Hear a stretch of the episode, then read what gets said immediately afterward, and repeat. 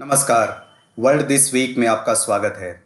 आज के एपिसोड में देखेंगे अमेरिका के राष्ट्रपति डोनाल्ड ट्रंप कोरोना से संक्रमित। आर्मेनिया और अजरबैजान के बीच पिछले रविवार से शुरू हुई लड़ाई अब भी जारी। जानेंगे यूएस प्रेसिडेंशियल डिबेट में क्या हुआ। डेढ़ साल के गतिरोध के बाद आखिरकार बेल्जियम में नए प्रधानमंत्री की घोषणा।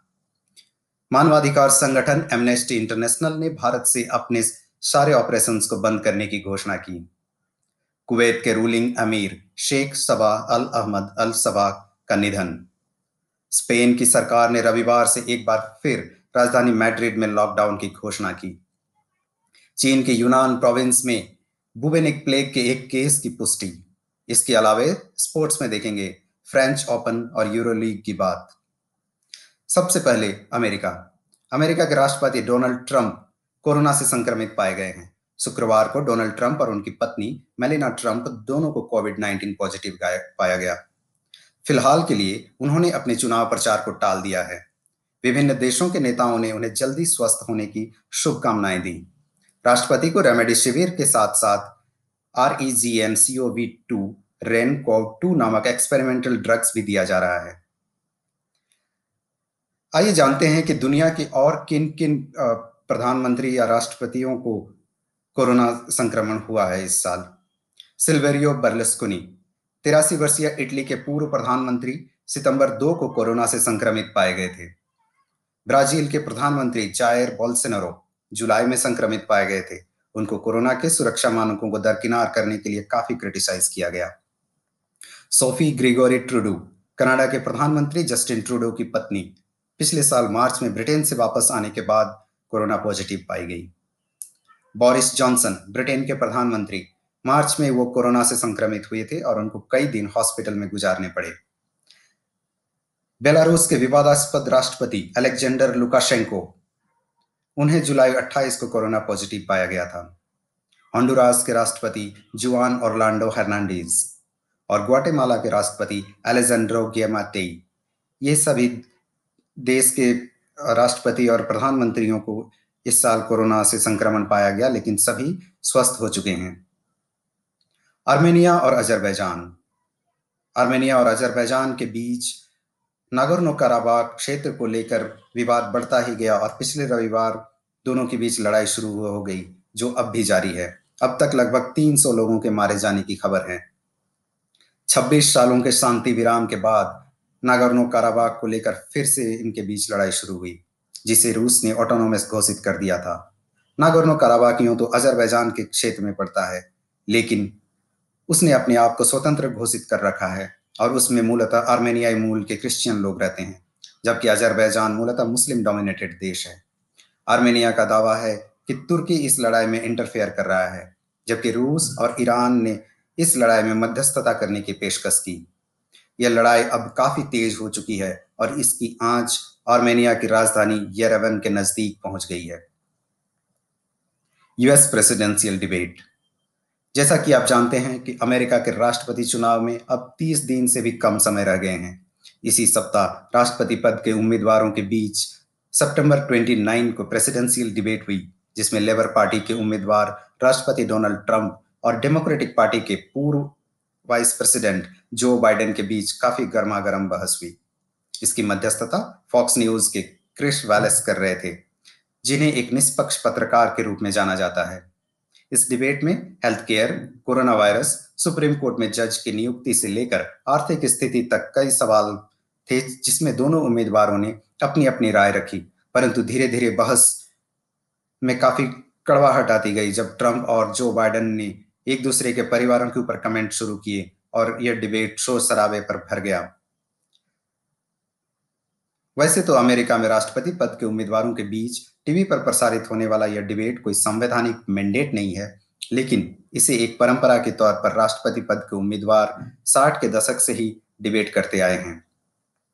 सबसे पहली बार 1960 में यह डिबेट रिचर्ड निक्सन और जॉन ऑफ़ कैनेडी के बीच प्रसारित हुई थी। तब से यह परंपरा अब भी जारी है। इसका उद्देश्य मुख्यतः वैसे वोटरों को अपनी ओर आकर्षित करना है, जो अभी तक यह निर्णय नहीं कर चुके हैं कि वह किस उम्मीदवार के पक्ष में अपना वोट डालेंगे। इसे दुनिया भर में टीवी और रेडियो पर सुना जाता है। परंतु इस डिबेट के गिरे हुए स्तर को लेकर दुनिया के लगभग सभी देशों के समाचार पत्रों ने इसकी आलोचना की। अगला डिबेट उपराष्ट्रपति उम्मीदवारों के बीच 7 अक्टूबर को होगा। इसके अलावे राष्ट्रपतियों के बीच राष्ट्रपति पद के उम्मीदवारों के बीच दो और डिबेट होने बाकी हैं। लेकिन पिछले डिबेट के क्योटिक परिस्थितियों को देखते हुए इस डिबेट के नियमों में कुछ बदलाव किए जाने की संभावना है। लगभग डेढ़ साल के गतिरोध के बाद आखिरकार बेल्जियम ने, बेल्जियम में नए प्रधानमंत्री की घोषणा हुई।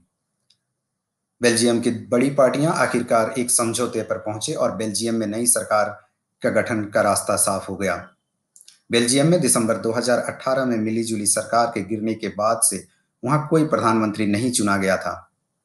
अब केयरटेकर वित्त मंत्री अलेक्जेंडर डी क्रू को ही अगला नया प्रधानमंत्री चुना गया।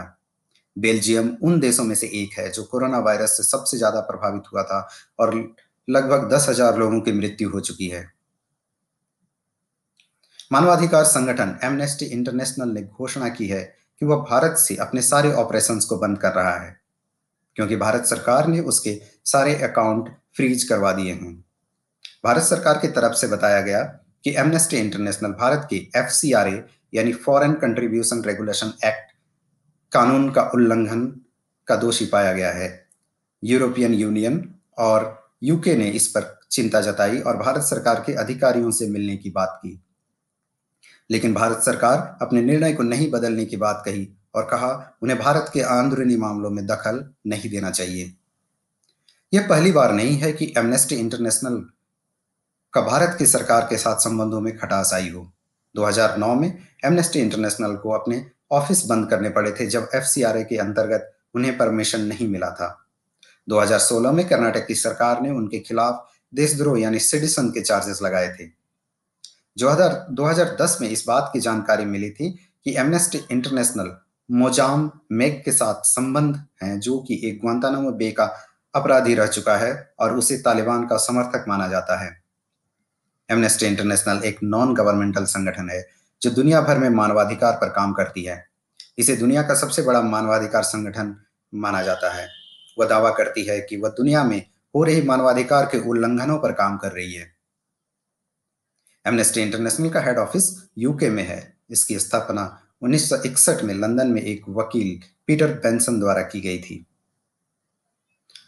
कुवैत के रूलिंग अमीर शेख सबा अल अहमद अल शबा का निधन हो गया है। वह इक्यानवे वर्ष के थे और कुवैत में 2006 से शासन कर रहे थे। कुवैत के अमीर होने के साथ वे कुवैत के मिलिट्री कमांडर भी थे। उनका स्थान लेंगे उनके भाई crown prince Sheikh Nawaf Al Ahmad Al Sabah.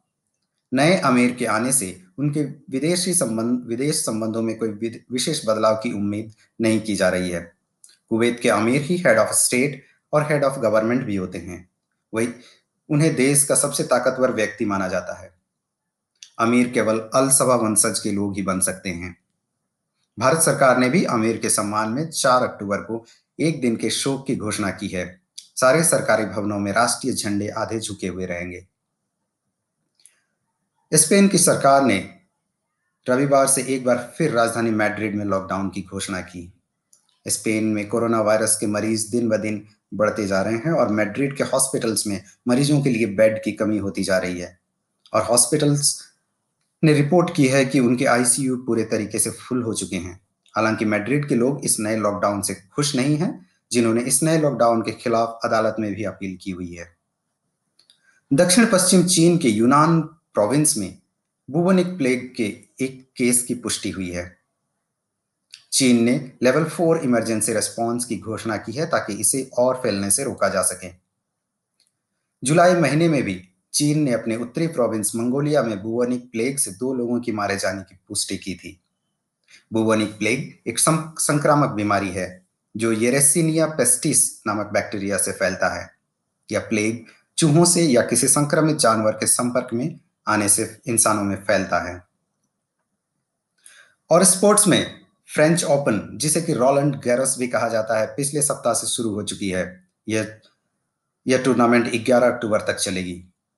French open के प्रमुख दावेदारों में विश्व नंबर दो, स्पेन के राफेल नडाल और सर्बिया के नोवाक जोकोविच को माना जा रहा है। इसके अलावा डोमिनिक थीम को भी दावेदार माना जा रहा है, जिन्होंने पिछले दिनों अमेरिकी ओपन का खिताब जीता था।